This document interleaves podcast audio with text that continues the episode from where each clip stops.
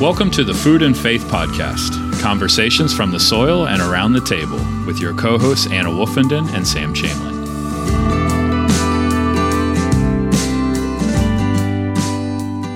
Welcome to the Food and Faith Podcast. We are thrilled to have Tanner Cooper Rizzer with us today.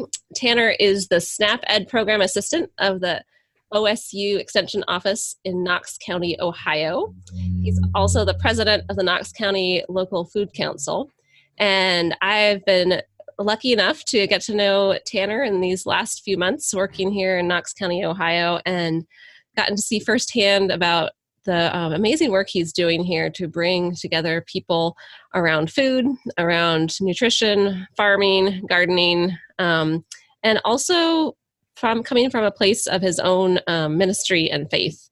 He received his undergrad in youth ministry, and after spending a little over a year working in traditional ministry settings, decided to branch out into the SNAP Ed program while simultaneously joining a house church, which we're really interested in hearing about that connection for you between your food and faith in that way. He also teaches classes on nutrition and cooking while finding ways to implement policy, systems, and environmental changes to help make healthy choices easy an easy choice for everyone. He's a gardener, a local food advocate, a feminist, and strives to extend hospitality to all he meets. He lives in the Mount Vernon, Ohio area with his wonderful wife, Brianna, and their two rambunctious dogs, and a tolerable cat. um, so I am thrilled to welcome you to our program today and look forward to our conversation. Thanks for having me. So, Tanner, welcome to the program. Thank you so much for coming. And I feel like for our listeners, we should specify that OSU stands specifically for Ohio State um, University. So, yes, the Ohio State. Oh, there it is. uh, so I know we have we just had someone on for Oregon, so OSU means a very different thing. Oh, yes. And I have a sister-in-law to Oklahoma State, and so uh, OSU means something very different down there. But uh, I was very pleased to make your acquaintance. You have been one of the single most biggest blessings in my life because I, we were telling the story before he came on that uh, my son and I were just hanging out at our local mall. We were just we were at a Books a Million. We were just hanging out looking for some books, and uh, Anna texts me and says, "I just met this incredible guy, and he just told us that he wants to come on the podcast. That he's been listening to us, and I I think you said it's a bucket list item, which is one of our bucket list items. That being on the pod would be on somebody else's bucket list item bucket list. So." Um, you know and so from that moment you know just started kind of following a little bit about what you're doing um, and your emphasis on local food and snap ed um, and your work with extension um, i think is just going to be an incredible conversation. So thank you again so much for coming on. And so we're all we begin like we always do. So um, we identified you as in ohio um, but tell us a little bit about your geography um, and geography can mean whatever you want it to mean. So land food culture people just um, who are you and what has shaped you to the point where you are today? Yeah, um, that's a great question. So I actually am not originally from Ohio. I grew up in a very small town. I think it's even called a borough in uh, Shippensburg, Pennsylvania.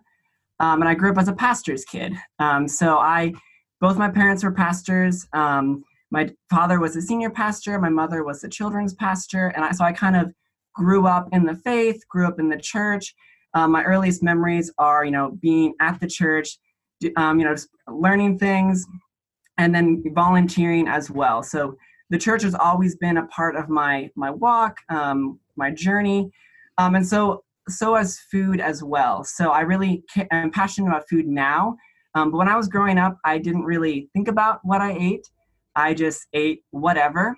Um, I, and you know, there's tons of food uh, you know, different church events, different potlucks that I would go to.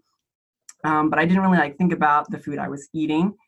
Um, I also there was um, the oldest of six kids, and so you know we ate whatever food we were given. We were told, um, you know, we had to eat everything on our plate, that kind of thing. And so one of my favorite memories growing up um, was a lot of Saturday mornings. I would wake up to the smell of um, egg, scrambled eggs and diced potatoes that my dad was making. So I would get to go down and you know smell that and enjoy breakfast with him. Uh, one of the cool things about growing up as a pastor's kid was I felt that I really got to um, spend a lot more time with my parents and you know kind of go to work with them, which was super cool.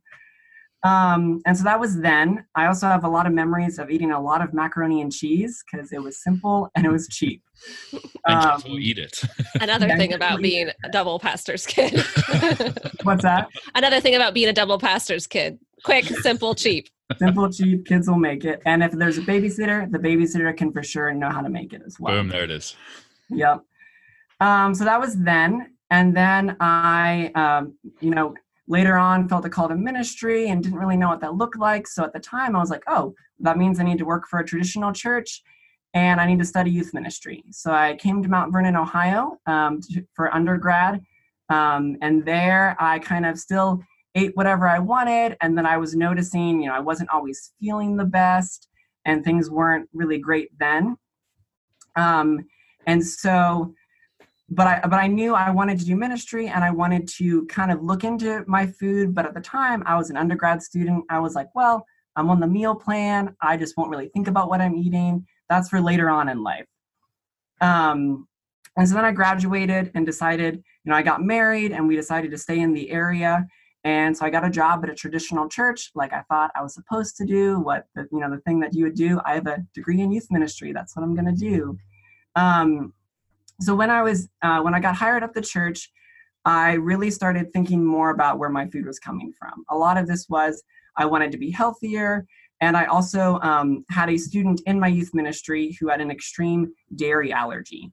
And I'm talking, I'm not talking like a rash, but I'm talking like need an EpiPen and run to the hospital if anything has cross contaminated or touched anything. So for the first time in my life, I really started thinking about what foods were being served at events, what was in the food, how it was prepared, and really um, in the, our youth group settings when we would have a, a snack, I realized, oh, okay, I can do fruits and I can do vegetables. And when I grew up, it was like cookies, Mountain Dew, that kind of thing. And so I started thinking more about, you know, just how can I make it a more hospitable, welcoming place and um, that sort of made me think more about what's actually in my food, what am I eating, and where does my food come from. Uh, so around that same time, I got involved with community gardening. Uh, we at the time we lived in an apartment complex, my wife and I, so we didn't have room to garden ourselves. But right across the street at a local church, there was a community garden. So I got involved with growing my own food, and then I really just started thinking more about how can I get more local. You know, I'm growing some of my food, but I can't do that year round. Um, so I wanted to think about that. Um, and, and then eventually that um, led me to, I learned that our church offered a hot meals program and that uh, there are several churches throughout the county that offers a different hot meals program every night of the week for anyone at all. They can come and get a nice hot meal. And I noticed at ours, at the church I was at, um, that it was a great it was a great program. They were doing a lot of great things, but there didn't seem to be a lot of connections between the staff and the volunteers at the Hot Meals program. So, as a, a, staff member, I decided to start going occasionally to the Hot Meals program. And then when I was there, I noticed there were lots of great food, but there wasn't a lot for the kids there. So, a lot of families would come and bring their kids to the Hot Meal program, but there wasn't much for the kids to do. And so, I worked on implementing and getting a um, a, a, program, kind of uh, organic flowing program um, for the kids. So after the kids got their food, we would hang out, play games, and just you know, give them something to do while their parents were continuing to get food. Um, and then that, uh, as I was working there, I realized my favorite part of the job was working up, was helping out at the hot meals, was getting to know the people there, was getting to know those kids, and I was feeling more and more like the you know being a youth pastor being in traditional ministry like didn't really seem like it was what i was supposed to do um, which is what led me to find out about the snap ed program and i decided to go for that.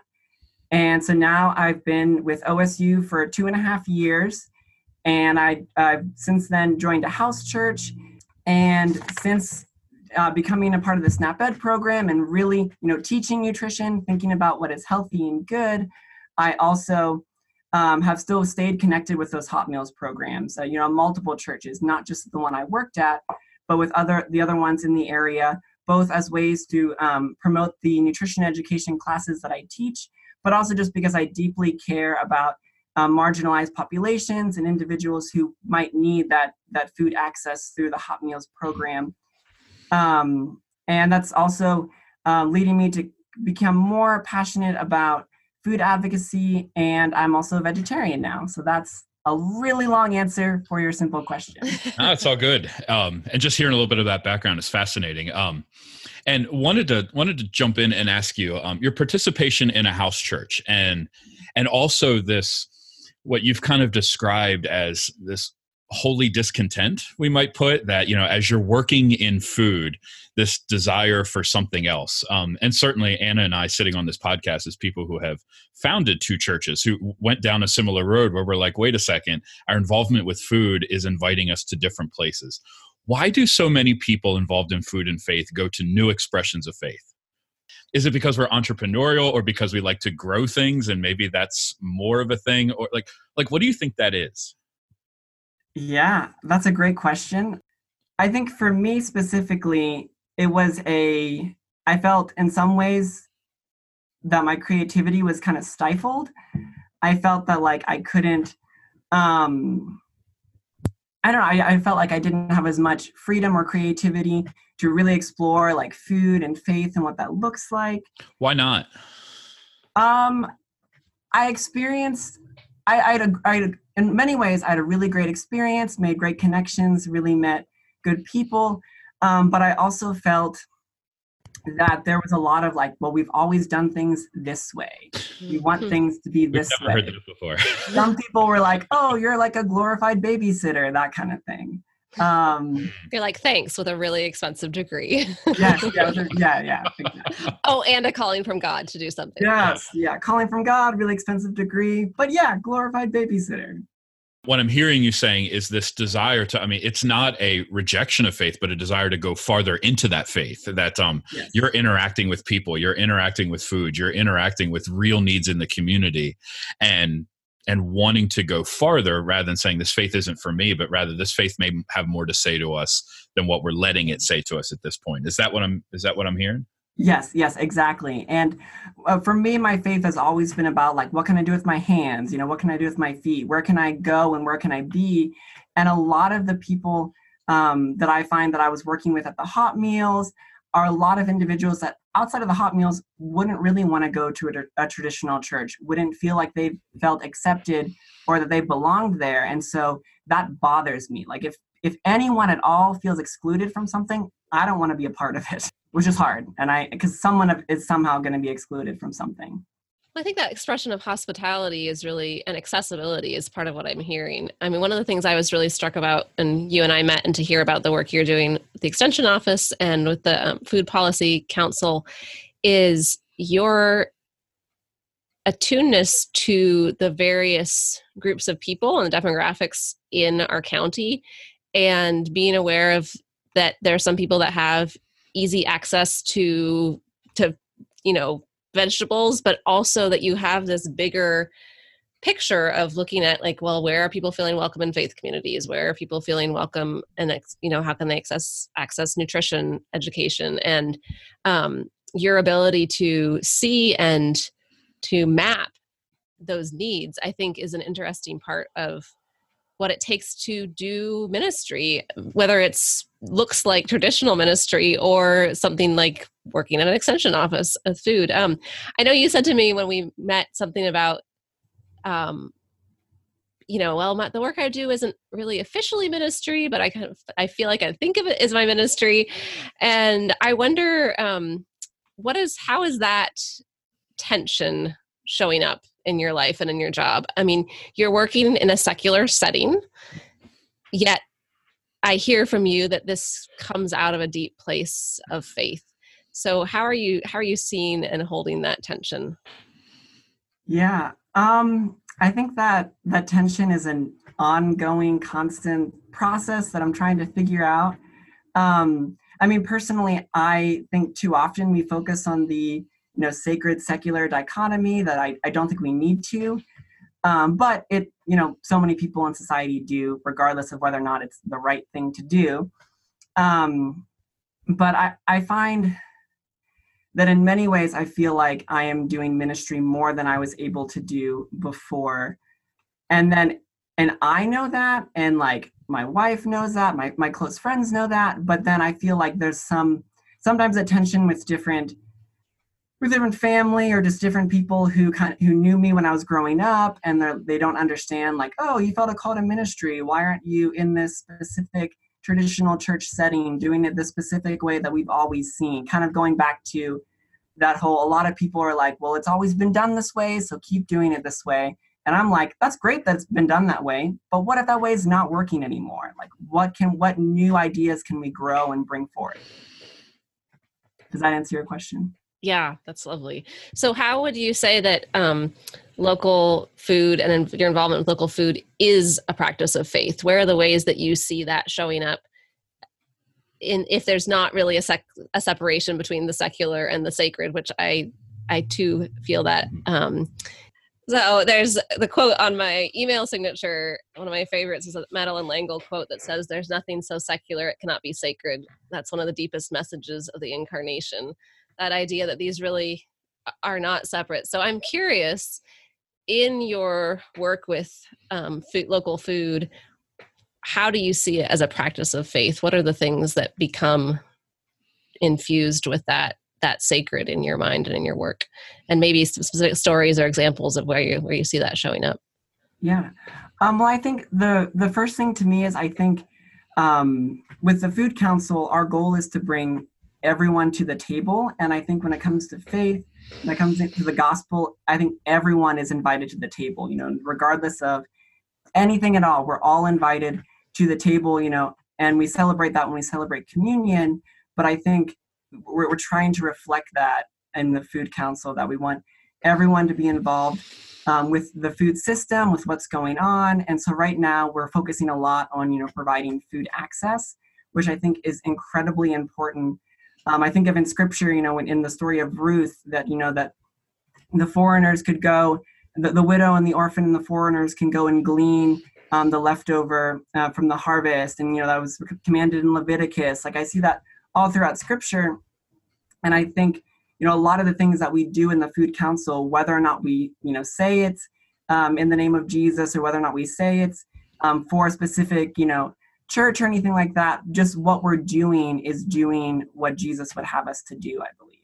Hmm. So that's with you know letting people know where the where food access is. You know all the places that they can get food. Letting you know having different planters out where people at, at any point can pick from them and grab any produce that they need. Anything that just helps provide access to all individuals, regardless of anything, is I think another great way to bring people to the table. Hmm. And so, what, want to ask you and, and, dive into your work with Snap a little bit. Um, and I encounter this um, in my work in a variety of ways. Um, it usually comes up around Farm Bill time, which is of interest in my community. Um, yeah. But there's a lot of misunderstandings about what Snap is and what Snap Ed is. And so, could you fill us in on just what the program is, how it works, and how you advocate for it out of a out of a position from Extension? Yeah. Um, so SNAP stands for Supplemental Nutrition Assistance Program. It was formerly food stamps, and as you mentioned, it's part of the federal farm bill. Um, and so the SNAP Ed is the education piece of that, um, and that is also a part of the the farm bill. And so that gets you know renewed every five years or, or looked at every five years. And the goal of SNAP Ed is just to um, per, to to ensure that all individuals who would qualify for SNAP um, are having uh, physically active lifestyles and following dietary guidelines according to the dietary guidelines of Americans. Um, and so that's a you know very broad definition. But basically, you know, we're all about going out to the community, making sure people know you know what good nutrition looks like, um, how we can you know follow my plate to make healthy food choices, and also be physically active at the same time as a way to prevent um, obesity, heart disease, diabetes, and other diet related conditions.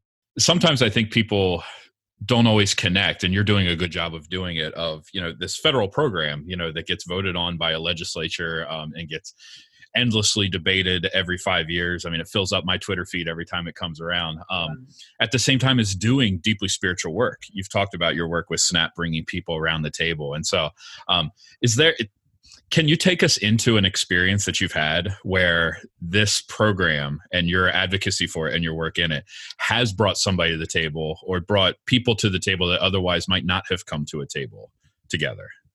I mean, well, one thing I found is so um, so I am all over the county with SnapEd, and I teach for all age groups from you know preschool to senior citizens.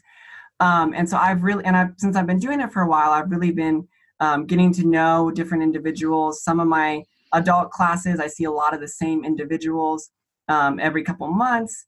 Um, and sometimes I meet new people. But one thing that I find really, really, really hopeful and exciting um, is more so when I, you know, I'll, I'll teach a nutrition series of maybe like four, one month, and I'll um, once a week I'll see the same people and I'll get to know them. Um, and you know, we'll, you know, when we'll always prepare some kind of recipe together as a part of the class. And you know, while we're preparing it, they'll be sharing, you know, their ideas of, you know, when they've made a similar recipe, what they did, or different spices that they like to use. Um, and then um, what I found is, you know, one thing that's been sometimes hard for me is like that I do a series of classes and they come to that, but then I don't know if I'm ever going to see them again. But it's also not a huge county. Um, so oftentimes I have you know seen different individuals at the grocery store or walking down the street, and I've got to catch up with them. And then I uh, learned that they have kids, and that I've actually taught in their kids' classrooms. So I ask about their kids. So for me, kind of bringing people to the table is you know I'm getting to meet so many uh, incredible individuals. I get to learn a little bit of their story just because I find you know when I'm first you know talking about the nutrition behind it, they're kind of like, okay, you know, why are we here? Why does this matter? But once I bring out the food, once we start, you know, getting our hands like in the food and making different recipes together, and not just me like presenting, but we're working on it together, people open up more and share more about their life. Um, and so I kind of see like how that brings people to the table, along with like when I, as I get to know it, different individuals, with then being on the food council, I can know, okay, this person has this, you know, need let's bring them to the table. Instead of trying to bring the need to them let's say hey i get the impression that you might have this need but i'm not you. Like come to the food council. Like tell us about yourself. Tell us how what assets you bring to the table. Because with with the food council we don't want to just be like well there's us as on the food council and everybody else like below us but we want to bring everyone to the table and find out what everyone's strengths are and then go from there. Definitely. I think that that there's um, such power in not just making an assumption about what each different person's need is, but I also hear, and something I've seen you do in this community is you're like a pollinator bee going from area to area and connecting people um, and connecting needs, but also connecting assets. And um, I've been really struck in observing you doing work in the community that you don't do that thing where you just take it all on and say, oh yes i'll do it instead you say mm-hmm. oh that reminds me of so and so why don't you connect with them and that you're really taking this role with the particularly i think with the work with the food council but in your other roles as well of of connecting people with with other people um I want to pivot a little bit because one of the you're doing so many amazing programs, which we could talk for hours about. But the one of the ones that got me really excited is Edible Knox. Yeah. And I think it's a program that um, I think some of our listeners might be really interested in reproducing in their communities. And so I'm wondering if you could just give a brief history and ex- explanation about edible Knox and um, and maybe some of the, the learnings that you've gotten in that process if others wanted to, to look into um, doing something similar. Yeah. Um, so edible Knox uh, is, I love talking about it. It's kind of kind of my brainchild, but I got the idea um, from a similar project in Maine um, called Edible Main Street. Um, but basically, the idea is that different partners through, all throughout the county, anyone who's interested, uh, puts out container gardens and they grow, you know, fruits, vegetable, herbs, anything that's edible. And uh, once the items are ready to be harvested, anyone in the community is welcome to them. Going back to that, you know, that goal of trying to provide food access for all.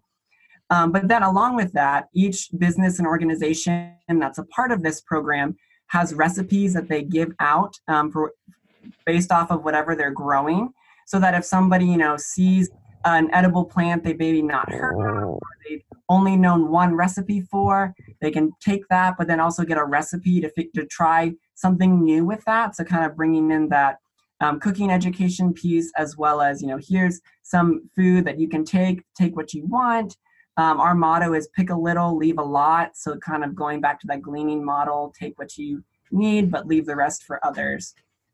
Um, so we, we started it last year last summer and we we're going to start with like maybe three different locations. But as we you know started getting each location their container plot, uh, pots and you know the soil and they were picking out what they wanted to plant others quickly heard about the project and they wanted to join. Um, and so we started with three and we grew to 11 locations last summer and we're hoping to add more on this year and already i think we have at least six more locations joining us it's so cool. So, I mean, I moved here for the year last summer, and one of the first things that I noticed in the downtown area was this container garden in front of I think it was Paragraphs bookstore, mm-hmm. and it's had this little sign that said edible Knox. It had some I think tomatoes and basil, and um, I was fascinated. And truth be told, it took me months to track down the background of it. So you know that, but that was on me. Um, and so even though I didn't actually pick from that, there was a um, an awareness piece of just like, oh look, you can grow these things um, and they're all very accessible and i think you're doing also gardening education to be like oh you can grow in a pot like you don't have to have a whole big garden bed um, and what i've noticed in conversations more recently with the congregation where i'm on staff where you know you've come and spoken and is that um, it's that piece of it's a little thing but it's part of a bigger movement and that's one of the things I really love about the model of Edible Knox. And for our listeners, that's because we're in Knox County. That's K N O X. Just realizing edible Knox would sound very strange out of context. It'll get in the um, show notes. We'll get it. Yeah, we'll get it when I explain it to people, I like to say edible county. You like insert your county there. Right. Ah. Insert your county there. Yes. yes. So, so my understanding is like that if I come to Knox County and I see the sign, I'm just I can just take and eat. I mean, yeah, it, it, it, very Eucharistic, you know, take yeah. and eat. Um, and mm-hmm. so which is which is and and the idea of inviting others, say, hey, look, yeah, it, just start growing and go from there. And any any gardener who's listening to this knows how knows how addicting gardening can yeah. be at times. That every time you think you've you've got your space you always want a little bit more so that's fascinating so it's just stuff around town i can pick it up i can eat it grab a recipe and we're rocking and rolling with it i got that right yep that's it. That is fantastic. And I think the other thing that I just would point out about it is it's not like Edible Knox is going to solve all of the food access problems in Knox County, but it's started the conversation in a different way and it's given a rise to a conversation and to a collaboration between people. Um, again it's kind of simple but profound. Mm-hmm. yeah i feel you being very pastoral and that like i mean no no church is saving the world no individual congregation is going to save everybody it's there but there is this there's this symbolic importance to that work. It goes beyond a mere symbol that, I mean, there's something very incarnational about the fact that there's food that is accessible to a person, even if it's not the entirety of the diet, just like no church is the entirety of our spiritual diet, I think, in a lot of ways. Um, so I just hear you living out of your pastoral calling in this work. I don't know if it feels that way to you, but it sure sounds that way to me. Thank you. Yeah. I think another interesting parallel um, uh, which I've also really impressed with in Mount Vernon. Um, and I know you've mentioned you had some involvement is hot meals. That there is a hot meal every night of the week accessible in Mount Vernon, but it rotates around to, to mostly different churches, I believe. Mm-hmm. Um, and I feel like Edible Knox is kind of an extension to that, but getting into local businesses and and saying, you know, there wasn't one agency that could do hot meals every night, mm-hmm. but there are you know 14 plus organizations and groups and churches that are are providing that so those those ways of collaborating and bringing various groups together um, i think you you couldn't really speak to to the power of that when i think one one beauty about like edible Knox is it's just another extension of you know bringing everybody to the table because we have you know for-profit partners nonprofit partners um, community health agencies recovery centers so like all across the spectrum everyone is you know interested in making sure everyone has access to food mm. So, I want to ask you. Um, you've mentioned several times working on a local um, food policy council. Um, another one of those things that a lot that is growing in interest and is spreading across the country. Um, wanted to ask you, what is a local food policy council? How does it function? How does it work? What is it that you accomplish in in your work there? Yeah, so um, I've you know I've heard about other food policy councils, and I think kind of each one's a little different. They're kind of organic, and you know, in some ways they're similar, in some ways they're different. But for us, um, it started w- uh, in the early 2000s as a way to connect uh, farmers to consumers. You know, you had a lot of farmers who wanted more places to sell their produce, and you had a lot of a lot more consumers who w- cared about where their food was coming from. Um, and so they, uh, not not me, but others started um, the Food Council. You know, through partnerships with Kenyon College, with the o- with the OSU Extension, um, tons of different organizations got together to bring, you know, the farmers and the consumers and everyone to the table. And so by doing that, they implemented um, a local farmers market in our town.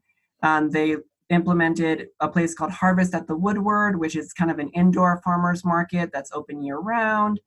Um, and they've, they've also been implementing and creating got different guides to local food. So we had a guide of where all the local food was. We recently created a food access map um, that we're about to launch that will show both digitally and as a hard copy any place that you can have access to foods, whether it's you're using you snap a card at it, or it's a community garden, or it's Edible Knox, or it's a food pantry. Anything related to food access will be on this map. Um, and basically, the council meets once a month, and we talk about different projects that we're working on, and just um, different projects we should be working on. And our goal um, is just to make sure that we promote the Knox County local food system um, by promoting a healthy and sustainable food system and a fair economy. Hmm. Now, how do you um, interact with local government? Do you at all? And if so, how does that how does that work? What kind of advocacy do you do in that respect? Yeah, uh, we've we've not with local government too too much. Um, we're we're hoping to meet with our local mayor to to talk more about ways we can expand edible Knox.